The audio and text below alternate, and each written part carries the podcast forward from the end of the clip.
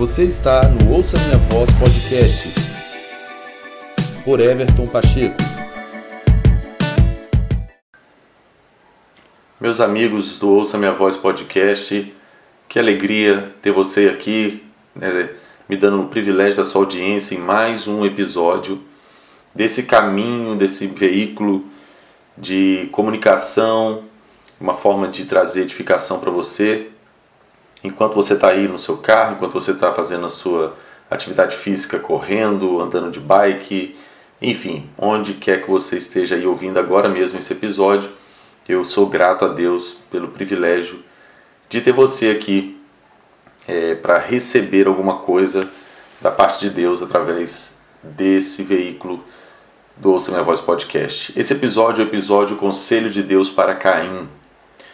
Sempre é muito válido a gente absorver entendimento, revelação do coração de Deus a respeito de algo quando a gente descobre em alguns conselhos, em algumas palavras, algumas diretrizes, normas, leis que Deus comunicou. E esse conselho que Deus deu para Caim também tem muito para nos ensinar e eu quero é, usar duas vertentes né, desse conselho que Deus trouxe para Caim nesse episódio. Então, são duas lições fundamentais, extremamente importantes para nós dentro do que Deus falou com Caim. Bom, o texto que eu quero usar como base é Gênesis capítulo 4, verso 7. Ah, esse capítulo 4 de Gênesis começa falando sobre Caim e Abel, não é? E então aqui no verso 7 Deus está trazendo um conselho para ele. E diz o seguinte: se você fizer o bem, não será aceito. Mas se não o fizer, saiba que o pecado ameaça a, porte, a porta. Ele deseja conquistá-lo, mas você deve dominá-lo. A gente sabe que Caim trouxe a sua oferta do fruto da terra, o melhor do fruto da terra. E note que a Bíblia diz que ele trouxe o melhor da, do fruto da terra. Ele era agricultor, ele mexia com, com terra e ele trouxe os frutos da terra do melhor.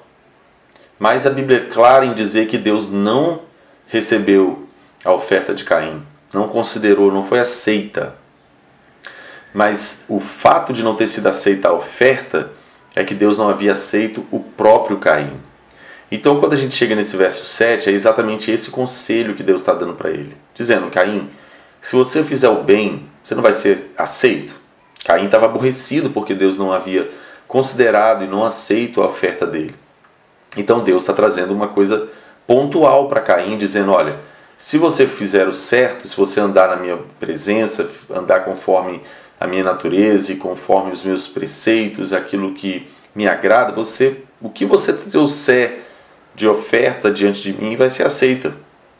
Porque o princípio é que Deus sempre está à procura dos verdadeiros adoradores, Ele está à procura dos adoradores e não só da adoração.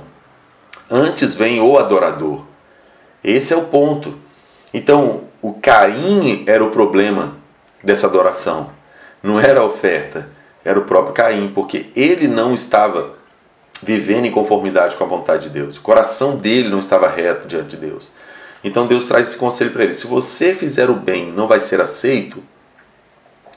Então Deus fala agora: se você não fizer, saiba que o pecado está à sua porta, está batendo na sua porta e compete a você dominá-lo. Então o primeiro ponto é esse. Nós precisamos aprender esse princípio que antes da oferta, antes dos sacrifícios, antes do que nós podemos, vamos dizer assim, fazer para Deus, Deus está mais é, interessado em nós. Esse é o ponto. É tão profundo isso porque a gente facilmente pode cair naquele ponto religioso da nossa devoção a Deus, que se trata somente do que nós é, fazemos. Aí a gente quer é, manter alguns sacrifícios, né? A gente quer manter é, algumas práticas, vamos dizer assim, de adoração e e colocando fim em si mesmo na, nesses sacrifícios, nessas práticas, nessas ofertas, sabe? Enquanto Deus está em busca de nós em primeiro lugar.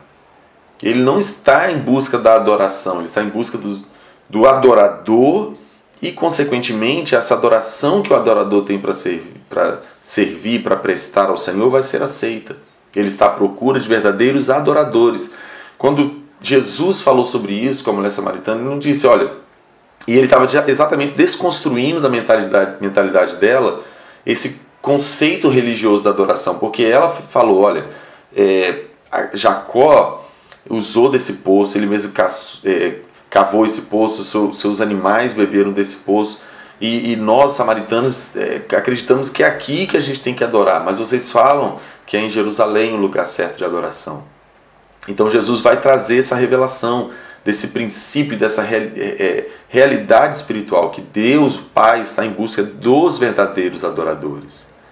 Então não é a música que a gente oferece, pode ser a bela, bela música, eu posso né, ser um bom, excelente músico e fazer um ótimo som, e tudo isso em nome do Senhor. Mas eu não eu posso facilmente não estar de uma maneira inteira com a minha própria vida, o meu próprio ser sendo oferecido ao Senhor. Aqui que está o ponto. E a gente pode adorar a Deus com os lábios, é, com os lábios professar devoção a Deus, mas nós, propriamente dito, nosso coração na íntegra, sabe? É, quando Deus sonda o nosso coração, Ele não encontra em nós a nossa vida de fato entregue, devotada, rendida, consagrada para Ele. E Ele está buscando então os verdadeiros adoradores. A adoração que esses verdadeiros adoradores vai prestar é a consequência, é, é uma consequência inevitável. Se eu sou um verdadeiro adorador, a minha adoração, seja em qual forma for, ela vai ser aceita diante de Deus, porque eu já fui aprovado diante dele. Eu fui aprovado. Há um texto também em Malaquias que eu acho muito interessante, que Deus fala o mesmo princípio. E ele está trazendo uma, uma correção para os sacerdotes. Ou seja, ué, se eles são sacerdotes, eles já são as pessoas da adoração, do culto a Deus, do serviço a Deus. Mas aí, quando nós lemos esse texto em Malaquias, a gente vê que Deus está mais interessado com a nossa vida, em primeiro lugar, que é o que mais, é o que mais importa, é o que conta para Ele antes da nossa adoração, do que qualquer outra coisa. Então, é, é tão interessante Malaquias capítulo 1. Ó, Malaquias capítulo 1, verso 10. Ah, se um de vocês, ele está falando com os sacerdotes, ah, se um de vocês fechassem as portas do templo. Olha o que, que Deus está falando. O templo, lugar de adoração, o centro de adoração Olha o que Deus está falando. Ah, se um de vocês fechasse as portas do templo. Assim, ao menos, não acenderiam o fogo do meu altar inutilmente. Ou seja, o sacrifício que vocês vão colocar ali não vai servir, não vai adiantar. Você vai estar só sacrificando um bichinho, tadinho. Não, vou subir, não vai subir, não vou receber. Vai ser inútil. Por quê? Está aqui a resposta no próprio texto. Deus falando: Não tenho prazer em vocês. Que coisa incrível, né, gente? Eu não tenho prazer em vocês automaticamente qualquer sacrifício que for prestado por essas pessoas que Deus não tem prazer nelas não vai ser aceita. É inútil. Eu não tenho prazer em vocês, diz o Senhor dos Exércitos, e não aceitarei suas ofertas. É a mesma coisa que Deus estava falando com Caim. Caim, se você fizer o que é certo, você não vai ser aceito? Você vai ser aceito. Não adianta você ficar emburrado, nervoso. Por que, que Deus recebeu a oferta de Abel e não a minha? É porque o próprio texto lá de Gênesis também fala a mesma coisa que Deus havia aceito Abel, havia ter, é, se agradado de Abel e da sua oferta. Está aqui o princípio. Olha que conselho precioso que Deus está dando para Caim, que nos ensina tanto hoje. Se nós queremos ser aceitos por Deus, nós devemos, antes de qualquer sacrifício e oferta que venhamos apresentar a Ele, nós precisamos ser aceitos. Ele está em busca de verdadeiros adoradores. A adoração é inevitável para ser aceita como consequência do adorador, não é? Então, Deus alerta Caim, você precisa viver de uma forma que, que me agrada, de uma maneira que me agrada. O, o que distinguiu Adão, perdão, o que distinguiu Abel de Caim foi que Abel era aceito, Abel era agradável, Abel era é alguém que estava servindo a Deus de uma forma inteira, de uma forma em conformidade com a vontade de Deus, estava levando a sério né, o seu relacionamento com Deus. E Caim estava simplesmente de uma forma religiosa, fazendo a coisa certa da maneira errada, dando a Deus alguma coisa sem antes se dar totalmente para Ele. Então, esse é o primeiro aspecto aqui do que eu quero trazer dentro desse conselho de Deus para Caim. E, seguindo aqui, um outro ponto muito interessante, eu sempre estou pensando nisso, eu estou sempre é, recobrando no meu entendimento da minha fé esse conselho que Deus dá para Caim. Quando Deus diz o seguinte: olha, o pecado, Caim, está batendo na sua porta e compete a você dominá-lo. Todos nós, enquanto estamos nesse corpo, como Paulo falou aos Romanos, capítulo 7, que esse corpo está sujeito à morte, que morte? A morte de nessa carne ainda habita uma corrupção, ainda habita um, um, um desejo por aquilo que não agrada a Deus. O meu espírito está pronto, meu espírito quer a vontade de Deus, a lei de Deus, ama a Deus, mas no meu corpo, na minha natureza humana, que ainda está impregnada nesse corpo, eu estou sujeito à, à fraqueza, eu, eu estou sujeito a sucumbir aos prazeres e às propostas que esse mundo tem que satisfazem a minha carne. Então, todos nós estamos na luta contra o pecado. O apóstolo João, na sua carta, vai dizer que se nós dizemos que não temos pecado, nós mentimos. Ou seja, todos nós estamos sujeitos a é, desagradar a Deus, cometer pecados, transgressões. Mas aí é um ponto muito sério que a gente precisa renovar a maneira de pensar. Se nós obtivermos entendimento certo bíblico é, sobre a nossa luta contra o pecado, nós vamos ser muito mais bem-sucedidos em vencer o pecado. Por quê? Se nós estamos sujeitos a sermos tentados, e a tentação é uma, é uma, uma sugestão, é uma oferta para nós pecarmos, mas a tentação em si mesma não é o pecado, mas ela é uma, uma proposta de pecado. O ponto é o seguinte: se o pecado bate na minha porta, compete a mim dominá-lo. Deus está falando com Caim. Caim, o pecado está batendo na sua porta, compete a você dominá-lo.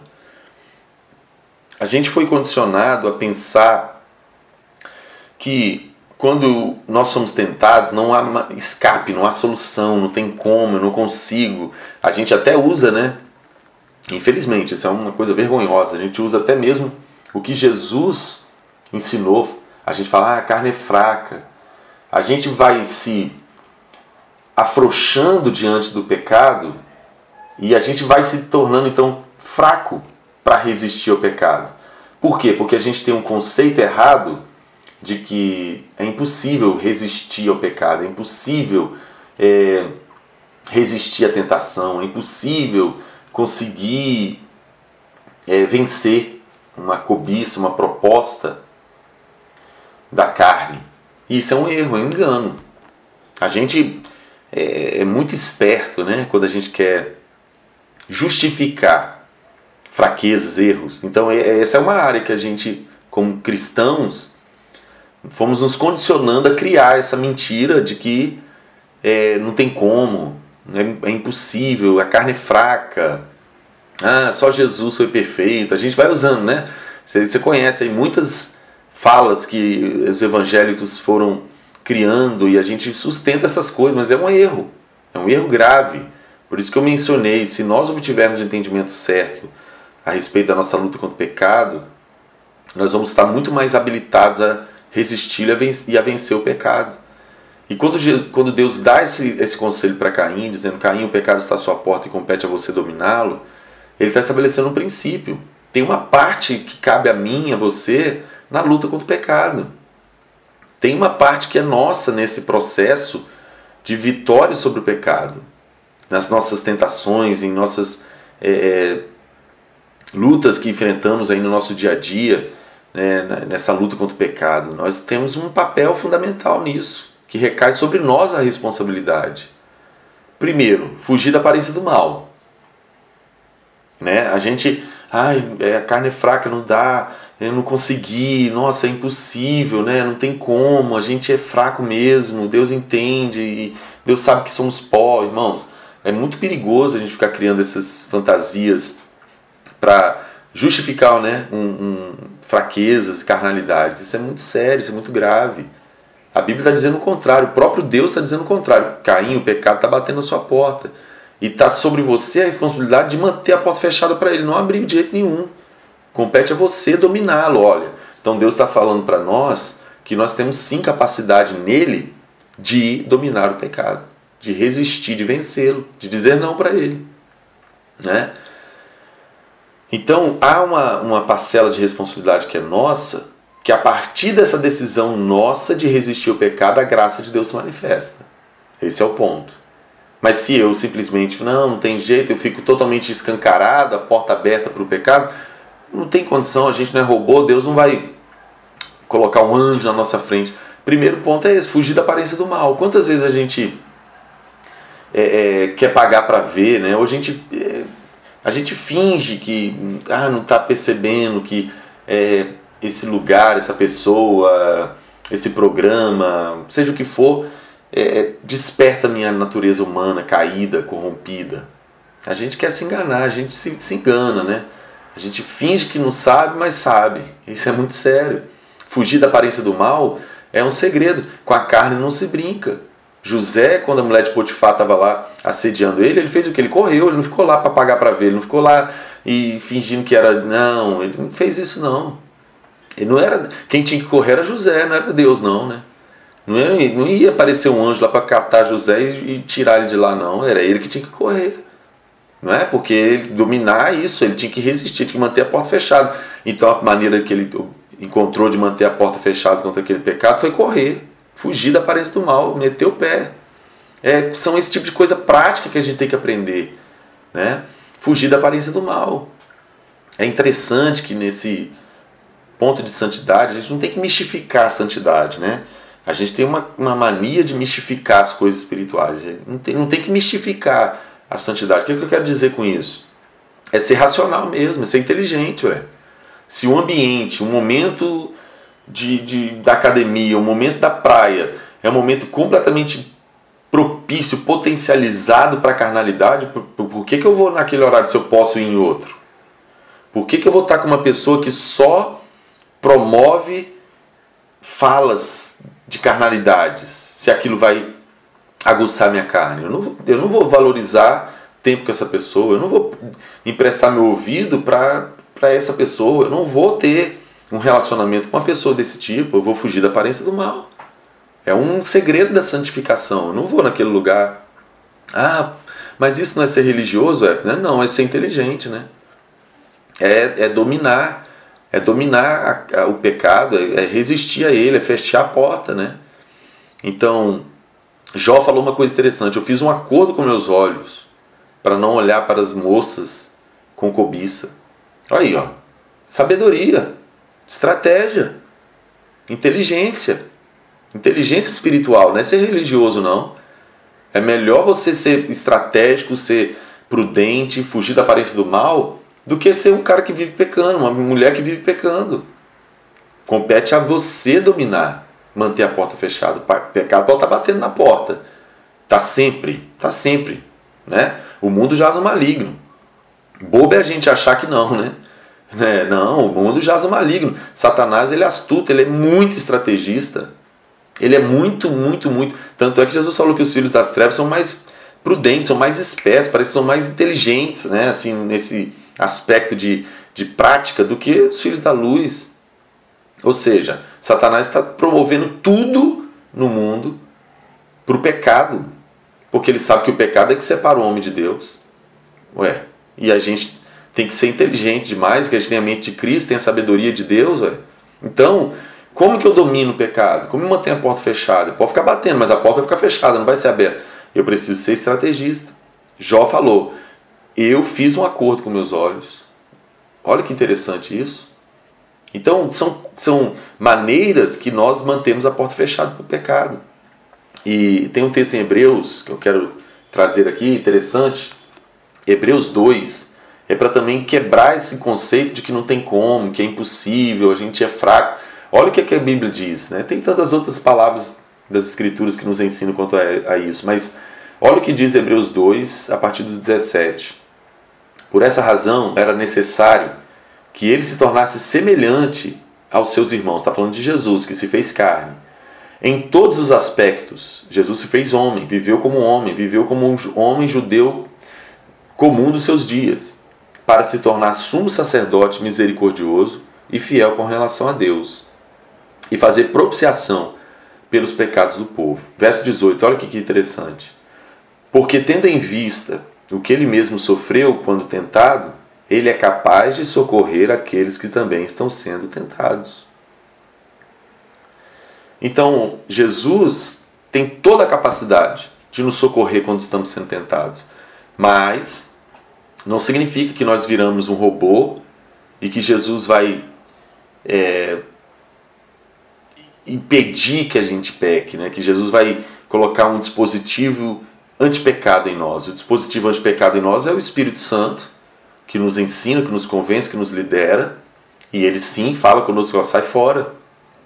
Ó, não vai nesse lugar, esse ambiente não está para você. E mesmo assim a gente sabe, né? A gente sabe, gente. A gente sabe. A gente precisa ser sério e íntegro com nós mesmos, né? Quando nós pecamos, nós não podemos usar esse argumento, ai, eu não vi, quando eu vi, por favor, não existe isso. A gente é dotado de entendimento, de sabedoria. E o Espírito Santo também nos instrui. O, o ponto que eu estou querendo dizer é que é possível sim, quando nós somos é, tentados, quando o pecado bate a nossa porta, nós recorremos em Cristo pelo socorro, porque Jesus sabe da nossa, realmente sabe da nossa estrutura e dessa luta que temos no nosso corpo, mas Ele vai nos dar o escape baseado em nossa decisão. Ele vai, dar, vai nos dar o livramento na tentação, vai nos dar graça para superar aquilo, porque nós não somos tentados. Ninguém pode falar que é tentado por Deus, como a própria Bíblia diz, porque Deus é santo, ele não pode ser tentado pelo mal, ele não tenta ninguém. Nós somos tentados, atraídos pelos nossos próprios maus desejos. Mas Jesus tem capacidade de nos, nos socorrer se nós recorremos a Ele, a partir de uma decisão que temos de manter a porta fechada. Né? Paulo falou uma coisa interessante. Paulo falou que ele esmurrava o corpo dele e fazia do corpo dele seu escravo, para não desagradar a Deus, para não pecar contra Deus. Paulo falou isso. Ou seja, Paulo está dizendo: eu não, eu não me sujeito ao que o meu corpo quer. Eu, pelo contrário, esmurro meu corpo. Se precisar esmurrar meu corpo, eu vou esmurrar. Mas eu não vou me, me fazer escravo dele. Eu faço dele eu faço ele o meu escravo. Eu sujeito o meu corpo e, e todas as lutas que aparecem, surgem no meu corpo e meus membros à liderança do Espírito, à santidade de Deus, à palavra de Deus, não é? a, a Jesus e a sua vida de pureza.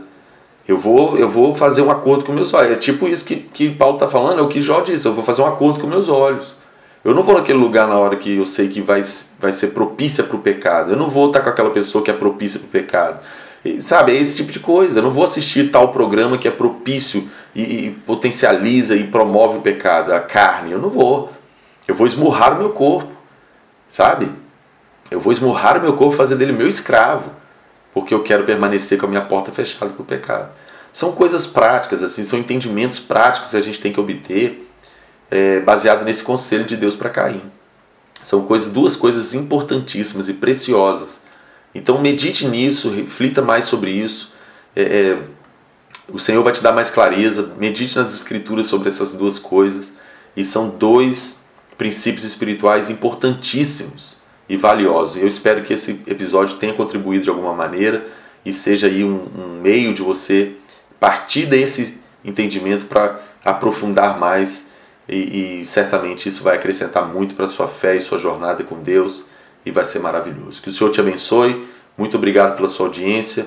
Comunique com alguém sobre o Ouça Minha Voz podcast. Manda para alguém. Divulga esse episódio se você foi edificado. Manda para alguém, né? Se você foi muito abençoado, se valeu a pena para você. Manda para alguém, ajuda a divulgar. Quem sabe mais pessoas podem ser edificadas. Se você quiser é, postar esse, esse episódio, posta, me marca. Eu vou ficar feliz em, em repostar e você vai estar cooperando comigo aí na expansão desse instrumento de comunicação e edificação. Muito obrigado, um abraço para você.